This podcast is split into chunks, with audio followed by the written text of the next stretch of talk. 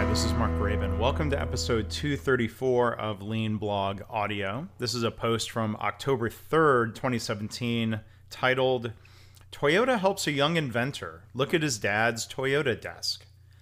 Toyota USA shared a nice video featuring an 11 year old inventor, Bishop Curry, who's pictured uh, in the blog post. And uh, if you want to see some of the visuals here in this post, go to leanblog.org slash audio 234. So, young Bishop's dad, Bishop Curry Sr., works for Toyota Financial Services, and he's also in the video. The elder Curry works as a quote operational excellence consultant for Toyota Financial Services. From his LinkedIn profile, it sounds like he works to apply the Toyota production system in finance. And he now lives near me in the Dallas Fort Worth area with the opening of the Toyota North American headquarters here in the Plano area. So I want to welcome, uh, welcome them to the area. Now, I've long heard that Toyota hasn't had quite the same culture and TPS or lean approach outside of manufacturing, but they've been working to catch up. TFS, Toyota Financial Services, has been a customer of our friends at Gemba Academy as a way to learn Lean and even Six Sigma, as I've heard, even though Toyota doesn't use formal Six Sigma in their factories. Toyota is not uniformly or perfectly lean. They're learning and practicing, it seems. The spread of TPS outside of Toyota factories goes to show that process improvement methods and this management system apply anywhere, as their nonprofit TSSC group has long proven in healthcare and nonprofits. They just celebrated their 25th anniversary of helping organizations outside of Toyota. It's in- interesting to look and see uh, that the word lean is used in the list of methods in Bishop Curry Sr.'s job profile. Uh, I won't read the whole thing. You can go again leanblog.org slash audio 234 but it says he uses methods like tps uh, jikotei kanketsu which is a phrase i admittedly do not really know. Uh, it says in parentheses process quality design and management. Um, I've, I've heard that term before but don't use it. Um, process engineering lean program management. Things like that are in his job description. But back to the young inventor for a minute. There's a uh, really nice video with 11 year old Bishop being an experimentalist, thinking like an engineer and an entrepreneur. Uh, makes me wonder if there's a kids scholarship available for the upcoming Lean Startup Week.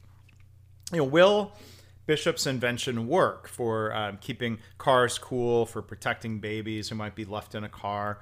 Uh, is that the best solution? Will anyone buy it or help them produce it? Well, I don't know. And, and that's the point. Engineering, product design, entrepreneurship requires experimentation, prototyping, testing, risk taking. He's learning how to do all of those things. I, I think that's awesome.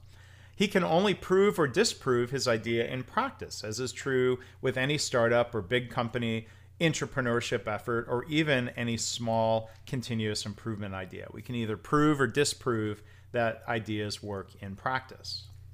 Now, here's where I obsess about seemingly minor details. Uh, in the video, some small details beyond his invention jumped out at me. I was looking at his dad's Toyota workplace. For one, the uh, elder bishop, uh, Bishop Curry Sr., is shown at his stand up desk. I'm, I'm guessing the video was shot back in California before the move to the new buildings in Texas. I noticed Toyota is setting a good example when it comes to desk practices beyond the standing desk and the multiple monitors, which are proven uh, to improve productivity. Um, when looking at what other companies do, I've complained for a long time about what I think are misguided Office 5S or lean office initiatives that will insist that it's quote unquote lean to do things like telling uh, employees they must put tape around your keyboard and desk items and remove family photos as being non productive items. Um, I, one post from 2007 that I've linked to here that's a classic example of a clunky lean office initiative that just um, alienates employees. Um, so let's go back to Toyota. What do you see on Curry's desk? Family photos. And of course you do. I mean, having family photos there are good for morale. It's humane. Uh, there are studies that show it's good for productivity to have family photos on your desk. It also goes to show that Toyota focuses on improvements that matter rather than mindlessly using lean tools. What don't you see? You don't see tape around his monitor or other items on his desk. And again, Toyota seems to be setting a good example of not blindly using lean tools. By comparison, uh, below is a photo that was shared with me the other day where a company, not Toyota, put tape 5S corners around a huge multifunction copier that's, uh, that's on the ground. And the person sent the picture because they didn't think it was a good example of using lean to solve problems that matter. It kind of begs the question why did they do that? Why did somebody put tape with a label that says copier around the copier? What problem is that tape solving? I mean, has the copier ever moved or gone missing? I mean, maybe the people who did this didn't have a good coach working with them. I mean, maybe it's an expected mistake that's made as people develop and, if you will, practice lean. Are the people who put tape on the copier reflecting on what they did and what effect it had? Um, are they implementing 5S or are they using a plan, do, study, adjust process? Are they studying their results reflecting and possibly adjusting, or are they just doing the same things over and over? So it's natural to make mistakes, but you know, I know I seem judgmental when I criticize others for quote unquote doing lean wrong or using uh, the lame label, L A M E, lean as misguidedly executed, this acronym that I've grown less fond of over time. I mean, it's natural and expected that we'll make mistakes or errors in judgment when we're new to anything, lean included. I made mistakes, and reflecting on that was the inspiration for the book Practicing Lean, where um, 15 others also shared their stories and lessons learned about uh, early mistakes in our lean journeys. I think all of the contributors to the book were fortunate to have good mentors. They helped us learn from our mistakes. We didn't repeat them over and over. And hopefully, nobody out there is making the same mistakes, if you will, over and over. One problem with high profile and, and forgive me, misguided lean office initiatives is that it gives lean a bad name. That might keep others from discovering uh, the true depth and breadth of what lean is really about.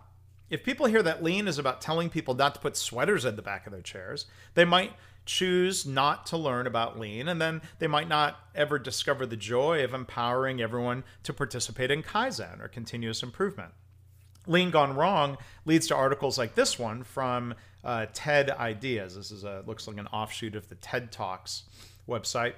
The headline there reads Why Every Office Should Scrap Its Clean Desk Policy. I agree with the headline, but I disagree with the author's assertion that lean equals clean desk policies. It says 5S has somehow bled from car assembly lines, operating theaters. Well, I don't know if I really see a lot of it in operating theaters and semiconductor manufacturing plants where it might make sense to the office cubicle where it does not. I agree that clumsy copying of tools for physical spaces might not make sense in a cubicle that's not a shared workspace. My friend Dan Markovitz, and I've interviewed him on my other podcast series, and others have long made the case for the benefits of quote unquote information 5S when it comes to computers and such. These are organizational methods that might actually improve productivity in a way that putting tape around your phone would not. The TED Ideas article um, cites a workplace study that I blogged about back in uh, 2010. The one key learning is that from that article is that morale and productivity improve when employees have some control over the design and decoration of their workspace. Well, of course. The TED article erroneously equates a lean office with one that's quote unquote Spartan. A truly lean office would be effective, providing leading to better safety, quality, productivity, morale, things like that. The article draws a conclusion that I'll edit, replacing the word lean with a more accurate Spartan, where it says, The empowered office was a great success people got 30% more done there than in the Spartan office, and about 15% more than in the enriched office. And an enriched office in that article was an office that was decorated, but uh, the people working there didn't have say over it. There's a story in the article from TED Ideas about Virginia Mason Medical Center that makes me cringe, unfortunately. It says, quote, However, 5S enthusiasts at the Virginia Mason Medical Center in Seattle didn't get the memo. Doctors and nurses there were in the habit of hanging a stethoscope on a hook, but management came up with a tidier solution a drawer marked stethoscope. The medical staff kept hanging the stethoscope on the hook. What to do? Eventually, said a supervisor, we had to remove the hook.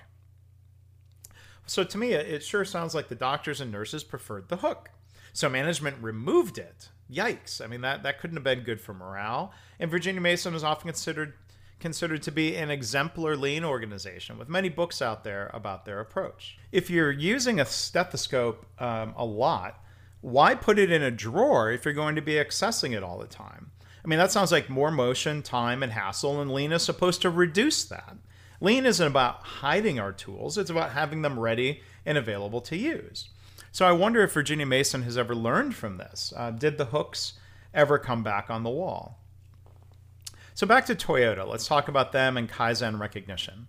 Um, in the post, there's a, a, really cute picture of a young Bishop with one of his engineering mentors. They look really proud. They're wearing safety glasses. Um, this is really cool to see. Behind them is what's labeled a Kaizen recognition bulletin board. It's hard to make out the detail, but it's great to see that they're giving recognition. I mean, that's an important part of the Kaizen process. Improvement leads to recognition, which leads to more improvement. It's a virtuous cycle. I admire what Bishop is doing to work towards solving and preventing a problem that matters children dying after being left in hot cars. And thanks to Toyota for helping him and sharing the story and what might be an inadvertent lean lesson. So again, if you go to leanblog.org slash audio 234, you can see the Toyota video, and I've also linked at the bottom of the post to a number of past blog posts on this topic of what you might call bad Office 5S.